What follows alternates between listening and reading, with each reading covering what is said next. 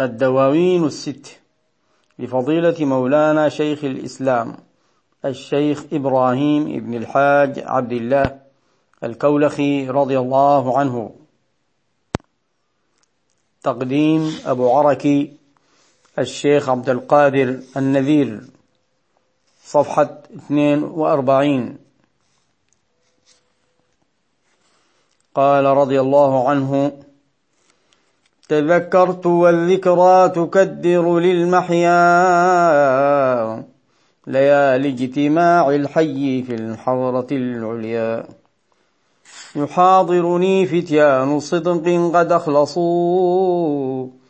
إلى الله قصدا لن نموت ولن نحيا. تنازع كأس الذكر أصحاب شيخنا وذكر رسول الله في أرفه المحيا. فطورا لمراد وطورا لصادر وآونة للحي أحسن به سعيا. نهيم به طورا وطورا بسره وسر رسول الله طيا على طيا. فطاها رسول الله مرسل ذاته نريد فلا سعدا نروم ولا ريا. ولملا وعيني قد رأته بيقظة بحي الذي أهوى مدى الدهر والدنيا. وأيضا أرى عينيه تشبه عينه جمالا فهل تلفي لأحمد من ثنيا. عليه صلاة الحق ما قال مغرم. تذكرت والذكرى تكدر للمحيا. وأقول مستعينا بالله سبحانه وتعالى مستمدا من أبوابه. قال الشيخ رضي الله تعالى عنه تذكرت والذكرى تكدر للمحيا. ليالي اجتماع الحي في الحضرة العليا. أو العلياء.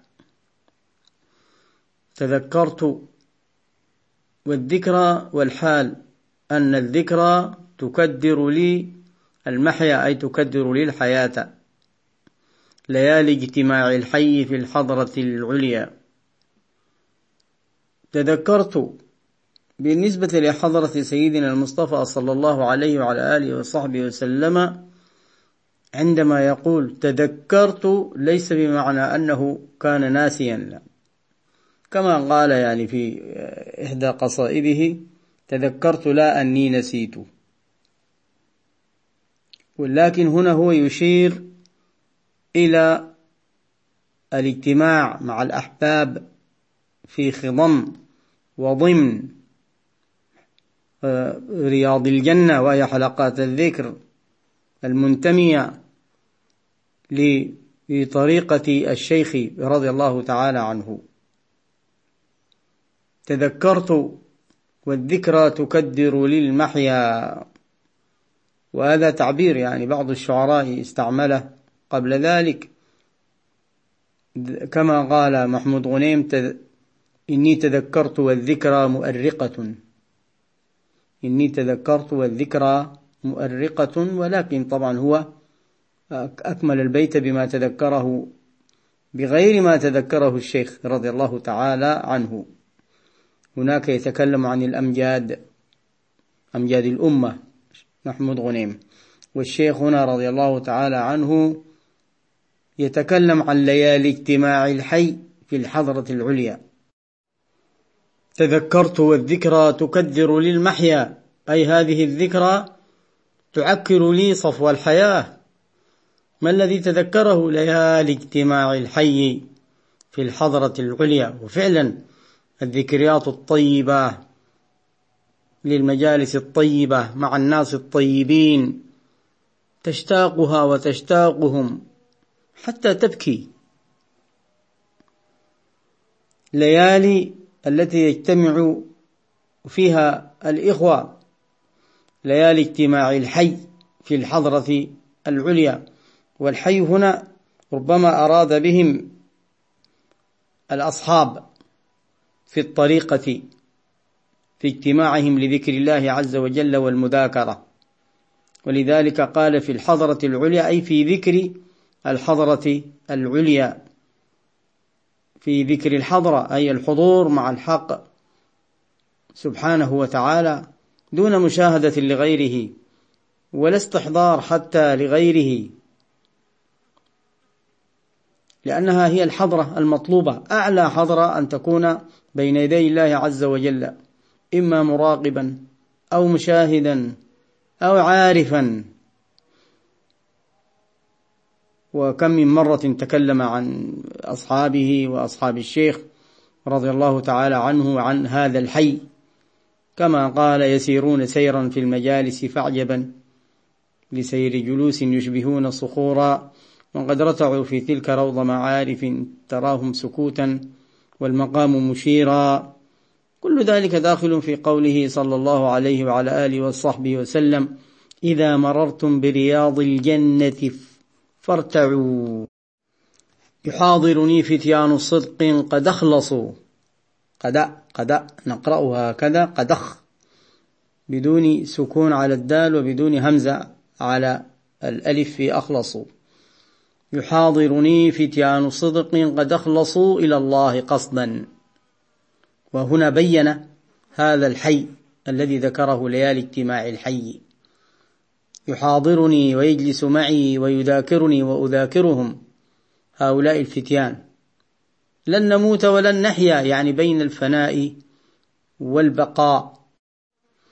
ثم بين ذلك كذلك بقوله تنازع كأس الذكر أصحاب شيخنا. هنا صرح مباشرة بهذا الحي المقصود وهؤلاء الفتيان الذين آه، كانوا يحاضرونه ويحاضرهم. فقال تنازع كأس الذكر أصحاب شيخنا. وهو كأس معنوي. تبادل وتقاسم هذا الكأس. وهو الذكر والمعاني التي في هذا الذكر. وكذلك ذكر رسول الله صلى الله عليه وسلم. يعني ذكر الله عز وجل وهو لا إله إلا الله وذكر رسول الله صلى الله عليه وسلم وهو الصلاة عليه صلى الله عليه وسلم في أرفه المحيا في أنعم من الرفاهية والنعمة في أرفه المحيا في أرفه الحياة. يعني في أثناء الذكر هذا يكونون في نعمة. ويتجولون في هذه الحضارات فقال فطورا لوراد وطورا لصادر وآونة للحي. طورا لوراد والوارد هو الذي يرد الماء فيأخذ والصادر الذي قد أخذ ماءه وذهب. كناية عن الترقي والتدلي بين الحضارات. طورا لوراد وطورا لصادر وآونة للحي وهو أعلاها. ما بين الحق وحضاراته يتجولون. أحسن به سعيا. تعجب هنا صيغة تعجب. ما أحسنه من سعي. نهيم به طورا وطورا بسره وسر رسول الله. إذا قرأناها بالكسر كما هو هنا أو بالجر كما هو هنا. نهيم ونعشق ونحب. ونتجول فيه وبه طورا وطورا بسره. إذا أرجعت الضمير الأول إلى الحق سبحانه وتعالى فسره هنا سيدنا رسول الله صلى الله عليه وعلى آله وصحبه وسلم. وتعطف عليه وسر رسول الله هو الولي المستمد منه. تتجول ما بين هذه الحضارات. أو تقول وسر رسول الله طيا على طيا. سر رسول الله صلى الله عليه وسلم مطوي لا يصل إليه أحد. ثم قال فطاها رسول الله مرسل ذاته نريد نحن مرادنا هو صلى الله عليه وعلى آله وصحبه وسلم. فلا سعدا نروم لا سعدا نطلب ولا ريا. إشارة إلى الأغيار كلها. ولم لا ولما لا أكون كذلك طالبا له. صلى الله عليه وسلم مريدا له ولربه سبحانه وتعالى. والحال أن عيني قد رأته بيقظة.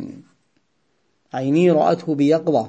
رأت النبي صلى الله عليه وسلم بيقظة.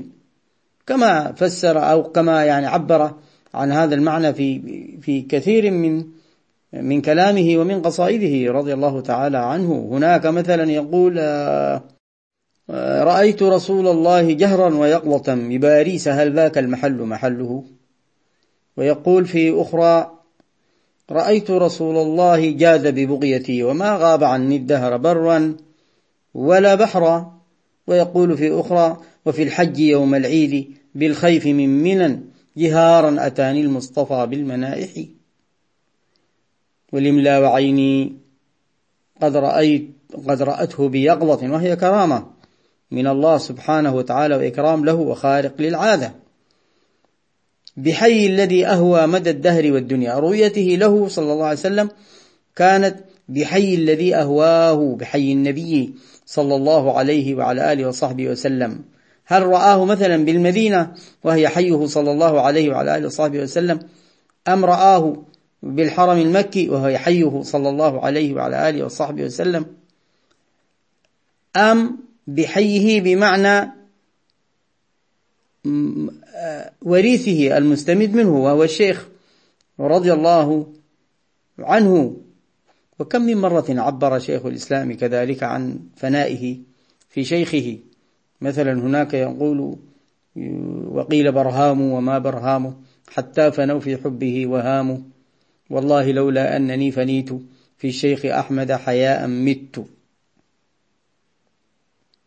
وهو قد ذكر كذلك في السر الأكبر أن كل مصل على النبي صلى الله عليه وعلى آله وصحبه وسلم إنما صلى بلسان الشيخ رضي الله تعالى عنه ولم يصلي على النبي صلى الله عليه وسلم في الحقيقة إلا الشيخ فهو هنا ممتطن ممتطن لهذا السر وبه يرى وبه يرى هذه الرؤيا التي أكرمه الله عز وجل بها. ثم قال وأيضا أرى عينيه تشبه عينه. هذه تفسر لك بحي الذي أهوى مدى الدهر والدنيا. كذلك عينه تشبه عينه جمالا. فهل تلفي لأحمد من ثنيا؟ هل تجد لأحمد من ثنيا من ثان من شبيه؟ وبعضهم فسرها فقال من استثناء يعني هل يستثنى فيه شيء من هذا الجمال؟ لا. عليه صلاة الحق ما قال مغرم تذكرت والذكرى تكدر للمحيا. والله أعلم. ونواصل إن شاء الله تعالى.